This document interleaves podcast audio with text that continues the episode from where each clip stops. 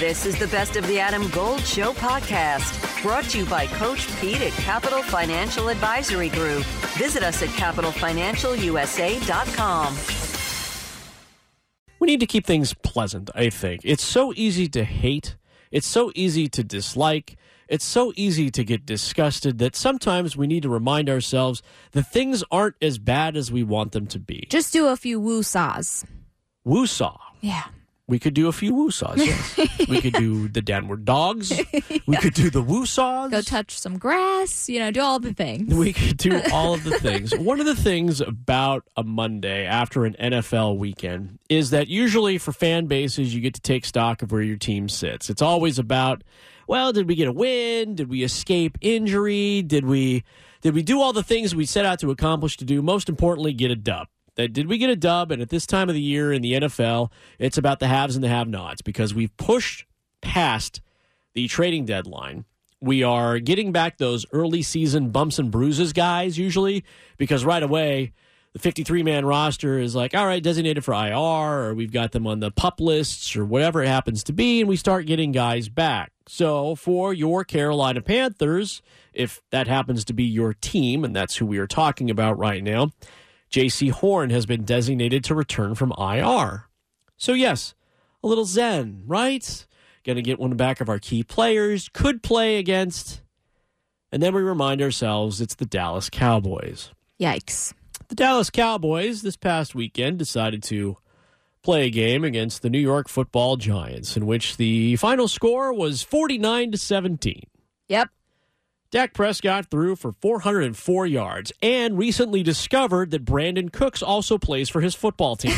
It's funny how it works out like that. Brandon Cooks, who was pretty much invisible this most of the season, ends up receiving one hundred seventy-three yards.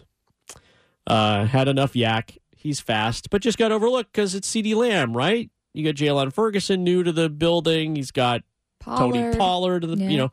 And you get a touchdown, and you get a touchdown, and you get a touchdown. Now, that doesn't excuse the fact that the Dallas Cowboys are not exactly, you know, tearing the house down when it comes to, to record and whatnot. They are six and three, but they're undefeated at home, and that's a different thing. But they are coming to Charlotte this upcoming weekend, which will be like a home game for them. Yeah. Yes, the Cowboys fan base does travel incredibly well. Yeah. I don't think I've been in a city that I have uh, worked in, and I've worked in a number of N F L cities, and now I'm here in the Triangle and close to Charlotte, to where uh, going to a game did not involve roughly half the building being Cowboys fans, if not more. It's like if you're at, say, when Kobe Bryant was playing for the Lakers and the Lakers would visit Charlotte, Kobe Bryant and the Lakers, that would dominate the building quite quite a bit. Sure, yeah. Or at a Carolina Hurricanes game where you see one of the New York teams come in, or maybe the Bruins, or maybe even a Canadian team. One of the original six, usually. Yes, you would see many more of those fans outside of Hurricanes fans. It's just the simple economy of the fan base. It's what it is. They travel well. They feel pretty well. When asked about facing the Dallas Cowboys this Sunday, head coach Frank Reich, who just wrapped up a press conference, offered up this. Yes, it's a, you know, it's a, yeah, I think what you're saying, Alex, is exactly true. There's a both and. Um, what changes is the matchups change and the schemes change that you're going against. So you're exactly right. Um, from that aspect, it changes in how we game plan and approach it. Um, you know, I, I, I'm, I would think if you talk to most of the players, they might not admit it, but when you're going up against a hot team, guys, you know, it's an opportunity. You know, it's not, you know, things have not been going well for us as a team. So um, it's an opportunity. That was a very plain statement. Things have not been going well for us. Speaking of vanilla, here's an opportunity for us. Well, of course it's an opportunity. You Every have, week's an opportunity, Frank. You have one win on this entire season. It will be an opportunity. An opportunity against a team that is playing very good football, coming off a very undeniable win. That's the best way I could put it. There was no way the Giants were in that football game at the opening kickoff. It was not going to happen. But they hung a forty-nine piece on the New York Football Giants. That is definitely a team that is on a roll, and a team that is trying to make sure that the Philadelphia Eagles, the defending N F C champions, do not get far away from them, and they stay within striking distance. The Cowboys are that team. They're an enigma wrapped in a riddle sometimes. Sometimes they play really, really good football. Other times, you're just like, it's a head-scratcher moment for you. Meanwhile, on the flip side of that, as I try to find you some Panthers Monday Zen, you know what you're going to get with the Panthers right now. Oh, yeah, and it's not pretty. You don't really have to elaborate much on it's not pretty, Victoria.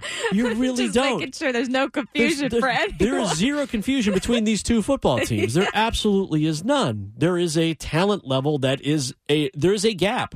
There is a gap between the Carolina Panthers and the Dallas Cowboys. A game that is, I mean, every game is a must win, but it's a game that it's not even, it's barely a litmus test because there's no comparison to be between these two teams.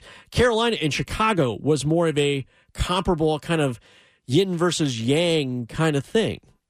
And as you look at the Panthers and you see where they are going right now and you see, okay, J C. Horn's going to come back, but hey, it's Adam Gold, and I'm in studio with my friend Coach Pete DeRuiter with the Capital Financial Advisory Group. Is it ever too soon to seek out you and your expertise? Really, there's no too soon. It's time to get serious. So if you're fifty or over, we call it the financial red zone. And that's when really it's time for you to take control of your money and, and make sure you have a firm on your side that's a fiduciary planning firm, which means they take your side at all times. Now, we'll do this for the next ten of you who call. This is a one thousand dollars value, but I'm going to waive my planning fee to make sure you get your total retirement plan and you get on the right path for retirement. Call eight eight eight, eight four three, zero zero one three, eight eight eight, eight four three, zero zero one three, or text ADAM to six hundred, seven hundred. Adam Gold is a paid spokesman. Investment advisory services offered by Capital Financial Advisory Group, a North Carolina registered investment advisor.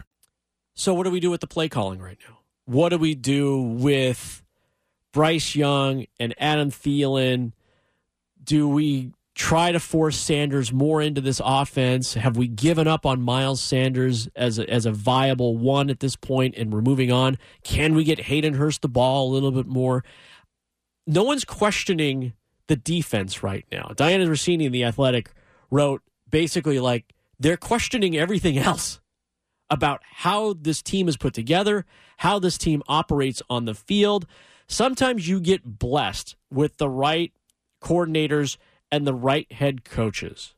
And when you look at how this Panthers team operates, they do all right when faced with some adversity. Like, if the game is close, they're okay. But this is, is not a team that plays from behind very well. No. It's... It's like the Russian the Russian hockey team back in nineteen eighty. You don't know what to do when you're trailing. You don't have a plan for that. You don't.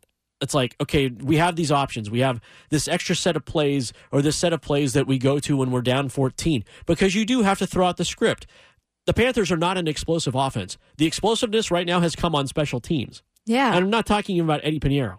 No, no, not at all, unfortunately. He tries. They... But yeah. Trying does not get you wins.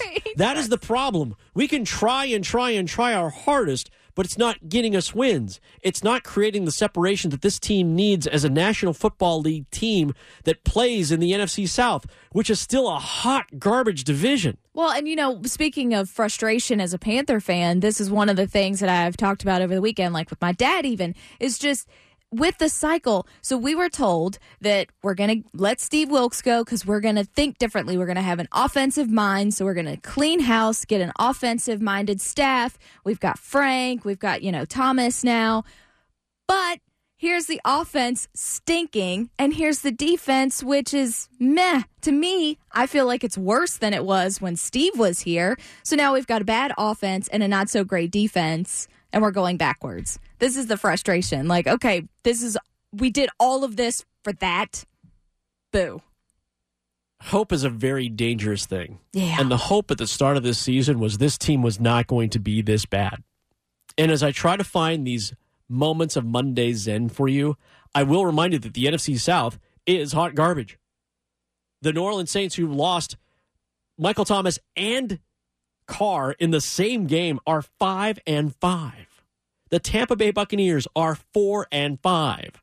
The Atlanta Falcons, who I believe are on their like their eighth quarterback, are four and six. Yep. This is the time of year where you start seeing those Z's in the in the in the standings, like, you know, out of playoffs kind right. of thing. Yeah. The Carolina Panthers are one and eight. They're not out of the playoffs. They have not been mathematically eliminated from anything, and they are not good. Garbage. But and as we look for more Zen. And I'm trying to help you stay grounded, but it's not helping that I give you more evidence that Kyler Murray is back in Arizona. And Kyler Murray decided to run his team back against the Atlanta Falcons. At least it was Atlanta, so Atlanta took the loss. But Kyler Murray led the Arizona Cardinals, who were one and eight, to a second win on the season. So now they are two and eight. So the draft pick that the Chicago Bears hold is still pretty darn awesome yeah. as the number one pick. More kick in, in the teeth. Next year's draft. And not only do they have one pick, they have their own still as well. So the onus, Panthers fans, if you so desire, is to cheer on this team. Is it possible, though, to cheer on this team? It's hard. I I think even the most diehard of fans, and you are one of those included, Victoria, have a tough time rolling out of bed going, hey, it's a Panthers game day. Who do we got? It's Dallas. Yeah, no. No, not at all. But you still have New Orleans, and you still have Tampa, and you still have Atlanta on your schedule. And it is a hot garbage, hot garbage of a division. So as you look for the Zen and you hear Frank talk about, I'm sorry, Coach Reich. I don't know. I don't think I can call him Frank no, anymore. He's Frank. Are you allowed to call him Frank? Because I would. If I call him Frank, it feels like I have a personal bond with him, and I do not. No. I do not. You are not my brother from another mother. You are Coach Reich until I get comfortable with you. And right now, I am uncomfortable with you. Mm-hmm. There is no comfort in you know knowing. What? Call him dude. Just be like, hey, dude. You I should make better calls. Zero comfort in him as the head coach of the Carolina Panthers right now. There is nothing that he says right now that reassures me that there will be a win on Sunday. Not one thing. I don't buy anything he says, and I'm so over him saying, well, we're we're progressing, we're working towards this, we're going to do... No, you're not progressing. you're not You're not doing that. You're actually going backwards. So I don't believe anything he says. To be measured and throw stones, to throw stones, it is the head coach's responsibility to get his team together, get them on the same page. No one's questioning them trying, the players. No one's questioning the right, players trying. They've got nothing to gain. Like, you, you can't even say they're throwing games for a draft pick because we're not going to get it. So they've got nothing to gain by stinking. This is their last home game, by the way, Sunday, for three weeks. They don't come back until the seventeenth of December. So this is it. Like, they are hitting the road. This is the last gasp of anything happening at home. Like, home cooking, if that exactly, if that exists... At Bank of America Stadium, this is the last chance to even add a pinch of salt or create something from scratch. I hope there's some magic. I don't see it happening. You know when the fans feel don't. most passionate at home now, I've noticed, by going to the one game that I went to, when they boo David Tepper. That is like when you get the most. I mean, granted, we were all excited when they won at the end, but at the same time. That the uh, the second time was when we were booing David Tepper, because that's where we're at. It is bad that the fan base, the sh- the ire of the fan base is the ownership. Yeah, that's that is as bad as it gets. When you start calling out quarterback play, or you start going, oh man, that defender keeps getting bur- the quarterback keeps getting burned or whatnot. I get that. That's like fandom. That's like, you know what, man, our team just isn't playing well or whatnot. But if you're laying everything. And the most passionate thing you can get about, get get behind, is the fact that you dislike the owner. Yeah. You have a huge institutional problem right there. Big we problem. Just saw this play out up in Washington under different circumstances. But they dislike the owner there, too.